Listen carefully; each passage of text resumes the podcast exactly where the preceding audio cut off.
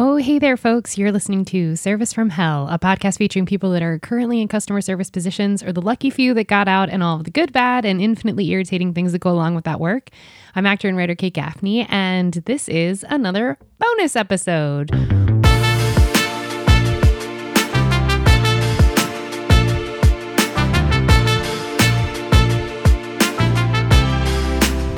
Are doing a combo of listener emails slash people from the podcast sending us information that they wanted us to talk about. So thank you all so much for your emails. You can send them to us here at servicefromhellpodcast at gmail.com we really appreciate all of the outreach. And these uh, the letters this this time around were not necessarily questions. They were links to articles and we also appreciate that too because this absolutely would not have been on our radar. Um, i am screaming about this constantly but we are going to be talking about labor again. Everyone's favorite funny topic is bodies and jobs and wages and whatnot but anybody who's been paying attention to any of the zeitgeist in the States, at least for the last, I don't know, month or so, but really the last year, has seen as of late that the minimum wage conversation has come up again.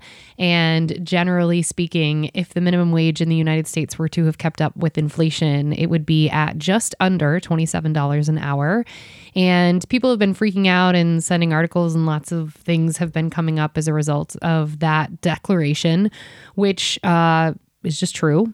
And as a result of that declaration, people are saying, you know, that's too much money. It needs to remain what it is, blah, blah, blah.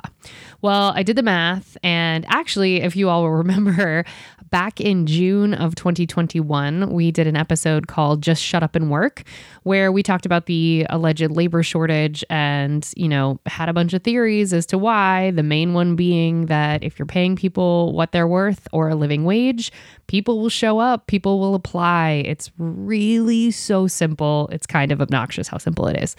So I cannot believe we are still here with the same stupid message and yet here we are. So if you have if you listen to that episode, there's not going to be a whole lot more different here except that the complaints have updated from corporate America. Shocking. And uh, I'm just I'm utterly baffled that it's it's so simple. You're just not paying people a fair wage. That's it, full stop. Episode over. That's all the information you need. And so, anyway, there have been some articles written because people are always desperate for the reason other than the actual reason. None of these articles have just straight up written one sentence and been like, readers, why is there a labor shortage? Response Nobody's willing to pay what these employees are worth. Is there a labor shortage in all markets at all jobs for all businesses? Response No. The places that are paying a fair wage and are taking care of their employees seem to have not only not a labor shortage, but also not a turnover issue.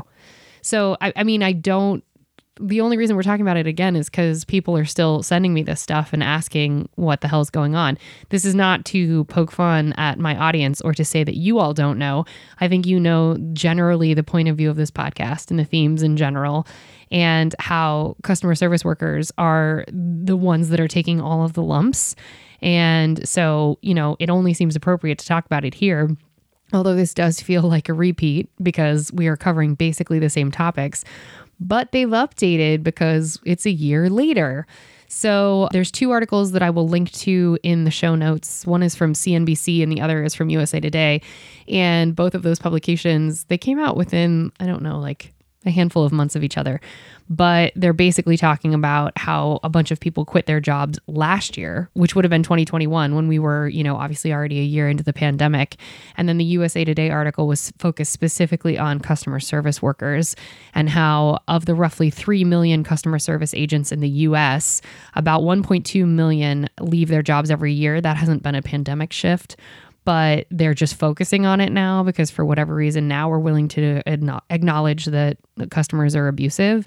And shockingly the key reason that most of those people leave customer service jobs are uh, is abusive customers. So we're going to be focusing on the CNBC article first and the gist of it is that they're trying to figure out why there are so many job openings just so damn many and not enough people to fill the openings that are available even though unemployment has dropped And, you know, shout out to the almost million Americans that are dead. Like, that's a million people that, you know, not all of them were of the labor age, but I'd imagine some of those million that have died, you know, could have been in the labor market. So that might affect things too. But, in this article, it says in December, roughly 6.3 million people were hired into new jobs out of a total of 10.9 million job openings, leaving 4.6 million roles unfilled.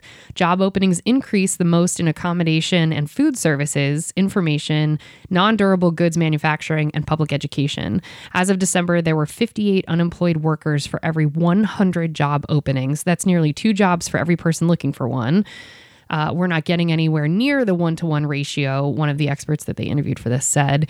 The U.S. economy added 199,000 jobs in December, fewer than expected, according to the Labor Department. The unemployment rate dropped to 3.9%, but there were still 2.9 million fewer people in the workforce compared to February 2020 before the pandemic hit the U.S. Throughout the pandemic, many workers, especially women and caregivers, have been unable to rejoin the labor force due to ongoing childcare challenges and health concerns over the virus. Quote, the problem right now is there aren't enough bodies to fill jobs, end quote, same expert, without a major change in the labor force participation rate or employer behavior. Or employer behavior, emphasis is mine like deciding they are willing to let positions stay empty instead of hiring for them, it seems unlikely things will change. End quote. I can't tell you the rage that stupid quote fills me with. And I'm not coming for the person that said it, but that's a dumb quote because all this person really, I know is probably political, but all this person needed to say was employers are not offering enough wages and enough benefits. Why do you think that Amazon in New Jersey, or was it Long Island? I should probably know this before I quote it, but recently a section of Amazon in this in the United States unionized and Amazon lost their shit. Why do you think segments of Starbucks, certain franchises of Starbucks are unionizing? This is all happening in the pandemic. It's because the employer behavior has not shifted it, it, this this idea that we should just sh- suit up and show up and be grateful yes we should be grateful to be employed but it is outrageous to me that because employers are simply unwilling to pay benefits or to pay better base wages there hasn't been a shift. Starbucks offers, by the way, health insurance. And even that, now I know you have to qualify, work a certain amount of hours, blah, blah, blah. And we've talked endlessly ad nauseum at other episodes where employers will shirk it so that you can't actually qualify for the uh, benefits that are available because they won't schedule you for enough hours, blah blah blah.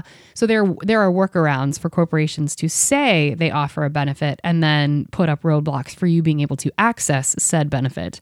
But apart from all of that, there's a reason that these employees are still focusing on being able to unionize and why it has been such a big deal and why talking about how Amazon employees are still peeing in cups on the floor so that they don't have to take a, you know, a hit financially for taking a bathroom break or they just won't drink any water for a 12-hour shift so they don't have to go to the restroom. I mean, those are larger conversations for a different episode, but basically it's so frustrating that yet again we have another example of some expert from the labor market who I actually need to see who this person is. Hold on.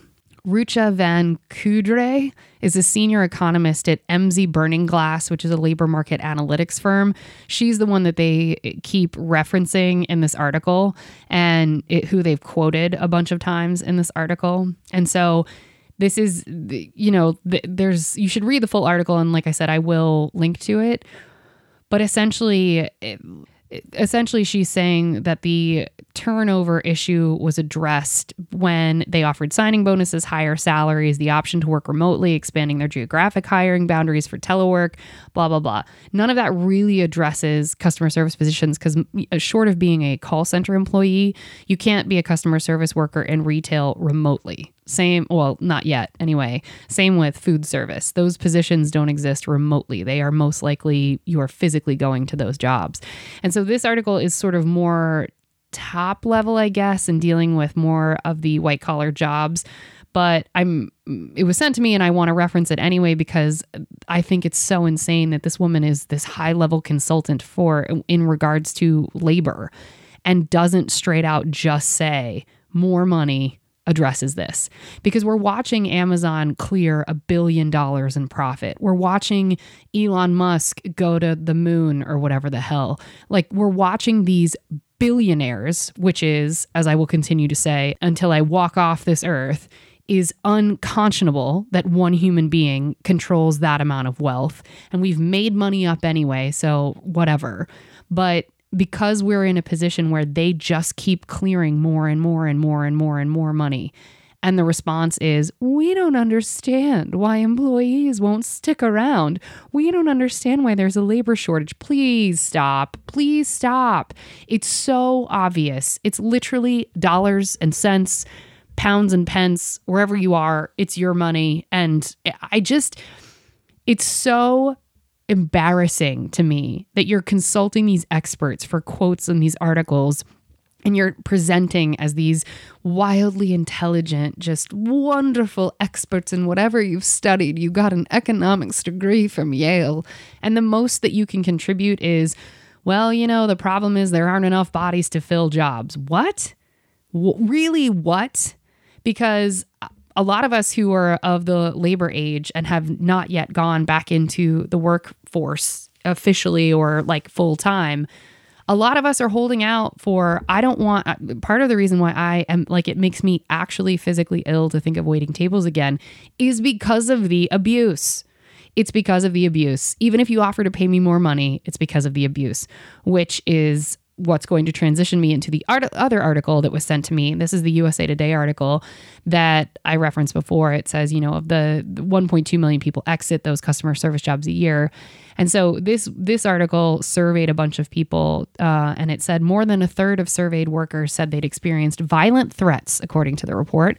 Longtime customer service representative Sarah Skaggs of Cincinnati, Ohio, whoop whoop, said, quote, if you're not emotionally strong, you will not last. I've had people tell me that I deserve to die. I've had people say I should be raped. It's really easy to be nasty to someone you can't physically see, end quote. The Communication Workers of America, which is a union, I guess, that represents customer service workers. I didn't know that that thing existed. It said its members who work for airlines were the most affected by angry customers. See previous episodes where I had actual experience with that. Quote, verbal and physical abuse have recently spiked, the union said in an emailed statement. A customer service agent in North Carolina, Tamia McElwain, said, quote, nobody wants to clock in and get fussed at all the time. Why would you stay? End quote. Or why would they stay? End quote. And the final bit of this article that I want to reference it says, Is it worth working in a call center? For some, fewer experience requirements, benefits, and the chance to help people are draws. But some experts say the industry must make changes to retain employees and avoid liability. $17.23 is the median hourly wage for customer service workers as of May 2020. You've seen the threads of people shouting about how minimum wage should be kept up with inflation, and that puts us at, as I said before, like just under 27 an hour. So I did the math because I was very curious if if there. So I didn't do it for the 17.23 an hour, but I did it for 27 even. So again, that's back to the previous earlier points of 27 roughly $27 had minimum wage kept up with inflation would be about where we're at. So $27 an hour for a 40 hour a week job is $1,080 per week. $4,320 a month, and that's $51,840 a year. So please, everybody acting like $27 means uh, $27 an hour means that you're you're just resting on a fortune, you're about to buy property and things are about to pop off for you.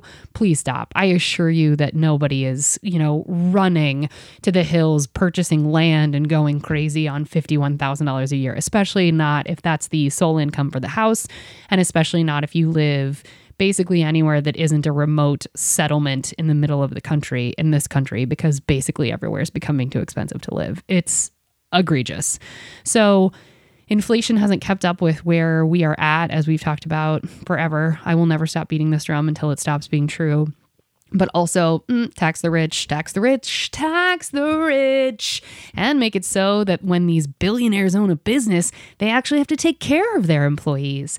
I feel like these are fundamental principles.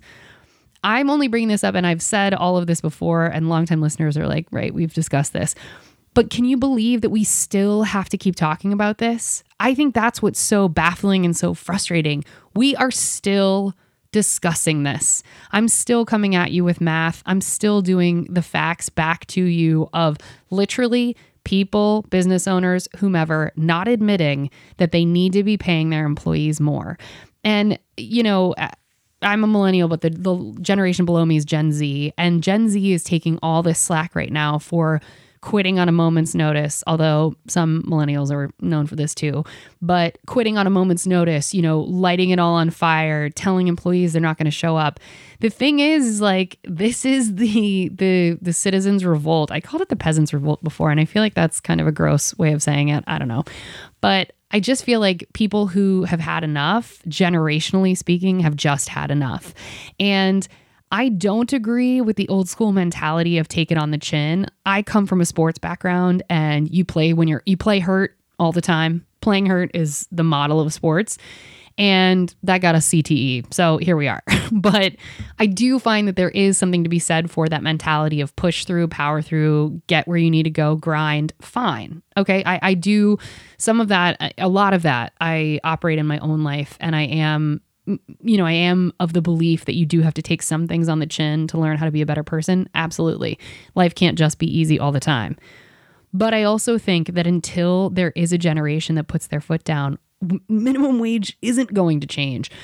Paying an an operate paying employees when you operate a massive corporation that is clearing billions of dollars in the year, there is no incentive. There's no incentive to take better care of your employees because if empl- if everybody's replaceable, then everybody's replaceable. Who cares? You're still clearing a billion dollars when your employee retention has to be abysmal.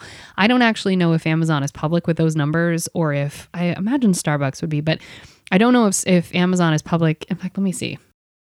Okay, so according to, uh, and this will be another article that I reference, I just found this. So in marketplace.org, Amazon is currently the second largest private employer in the US, and it could become the largest in a few years.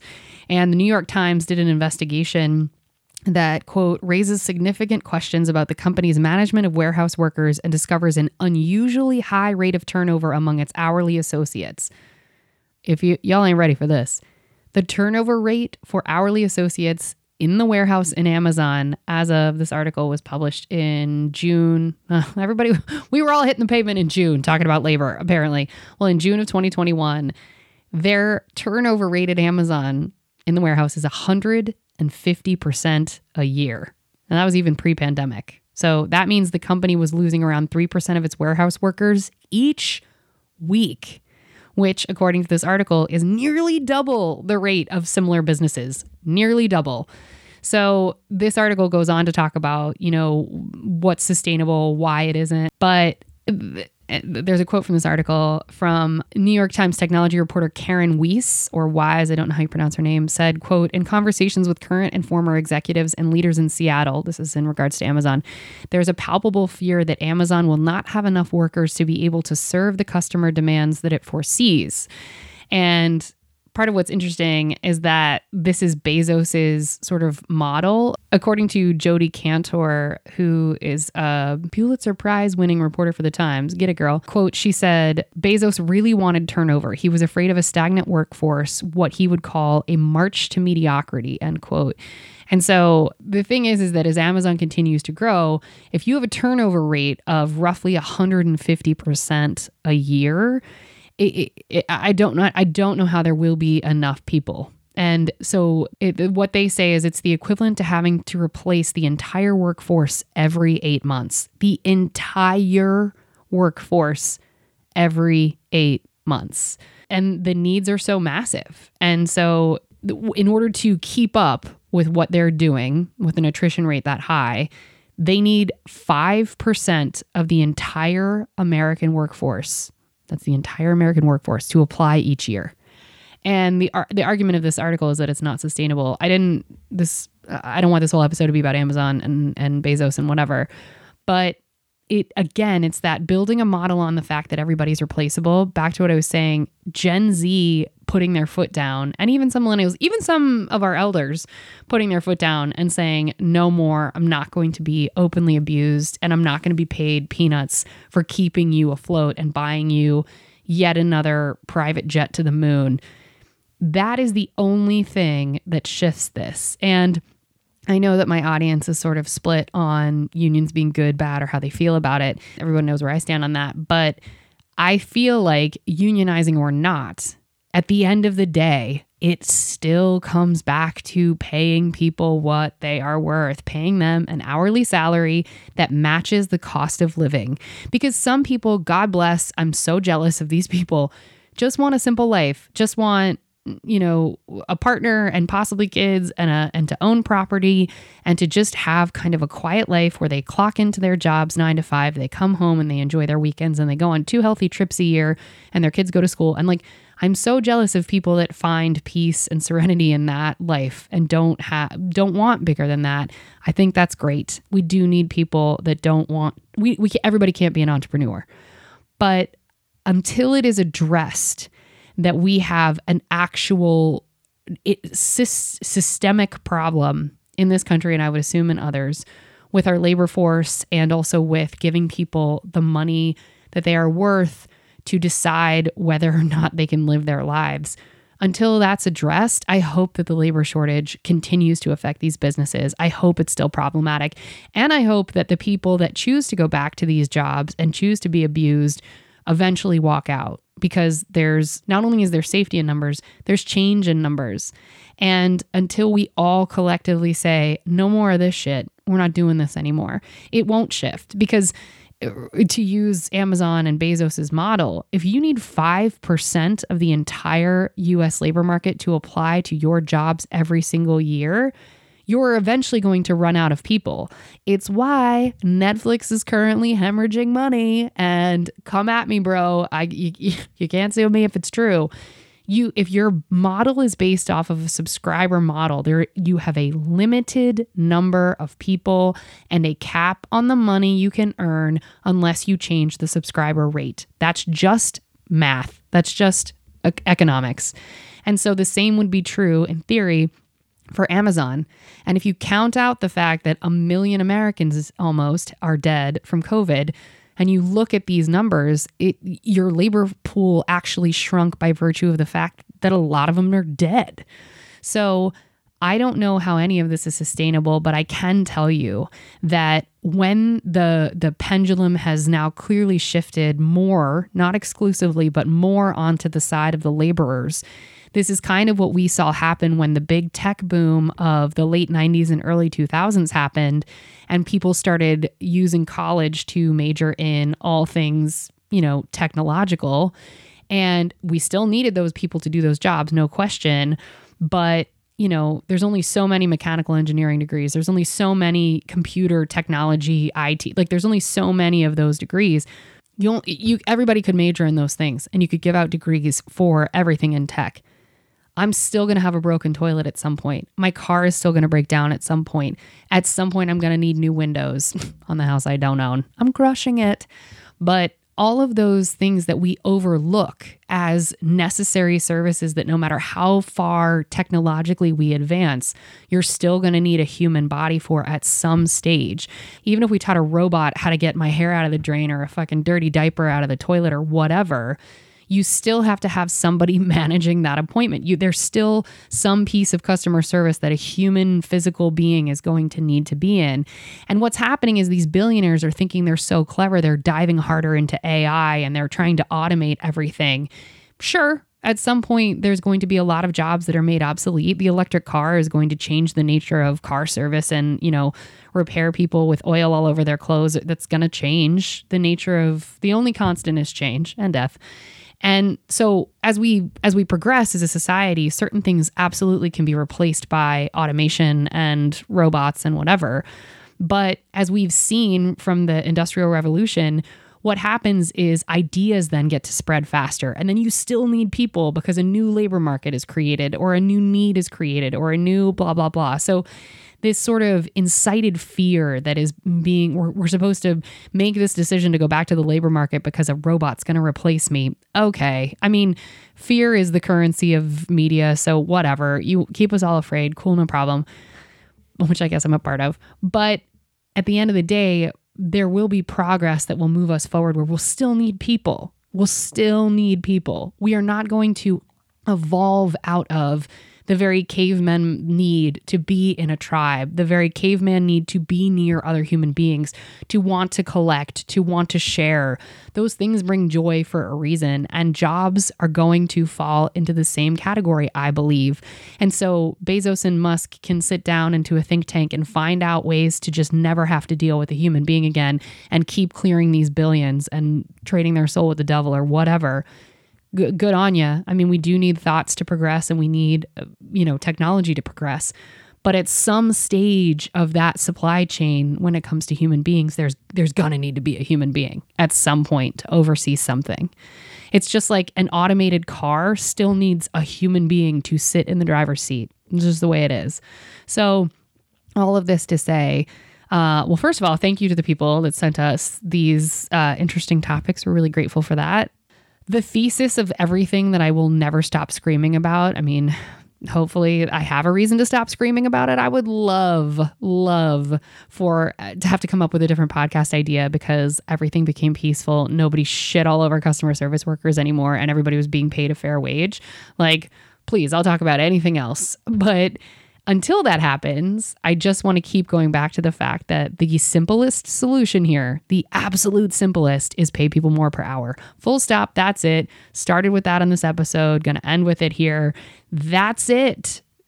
It couldn't be more simple if I did a paint by number drawing. I mean, it's just that. Just pay people more money. And you find I was I watched a documentary actually recently on co-ops and how um, a lot of labor markets are mo- or not a lot of labor markets. That's a what am I even saying? A lot of companies who can see the writing on the wall and want their employees to be engaged have started having their employees who are you know they can be on the factory line or they can be delivery drivers they can be any any part of the process they also own a percentage of the company and they had this beautiful scene where this gentleman gets up and he's like, It's Saturday and I still want, I still do this. I still do this on a Saturday because I care. He was ironing his uniform for a Monday shift on Saturday because he wanted to look his best. And he kept the pride with which he spoke about his company. And it was a really, really lovely film. I have to, I don't have it in front of me it just came to mind when I was talking about the evil that is these billionaire corporations. But they interviewed the CEO of the company, and I believe the company was in Philadelphia or Detroit. It was basically a laundry service company, and they had this huge automated laundry service. And they interviewed the CEO, and he said, We looked at the writing on the wall, and we knew that everybody who gets a chance to care about every piece of a company because they have ownership in it is a because they care so much the, there's no downside there it's only benefit and it benefits our bottom line it benefits their bottom line and it benefits investors bottom lines.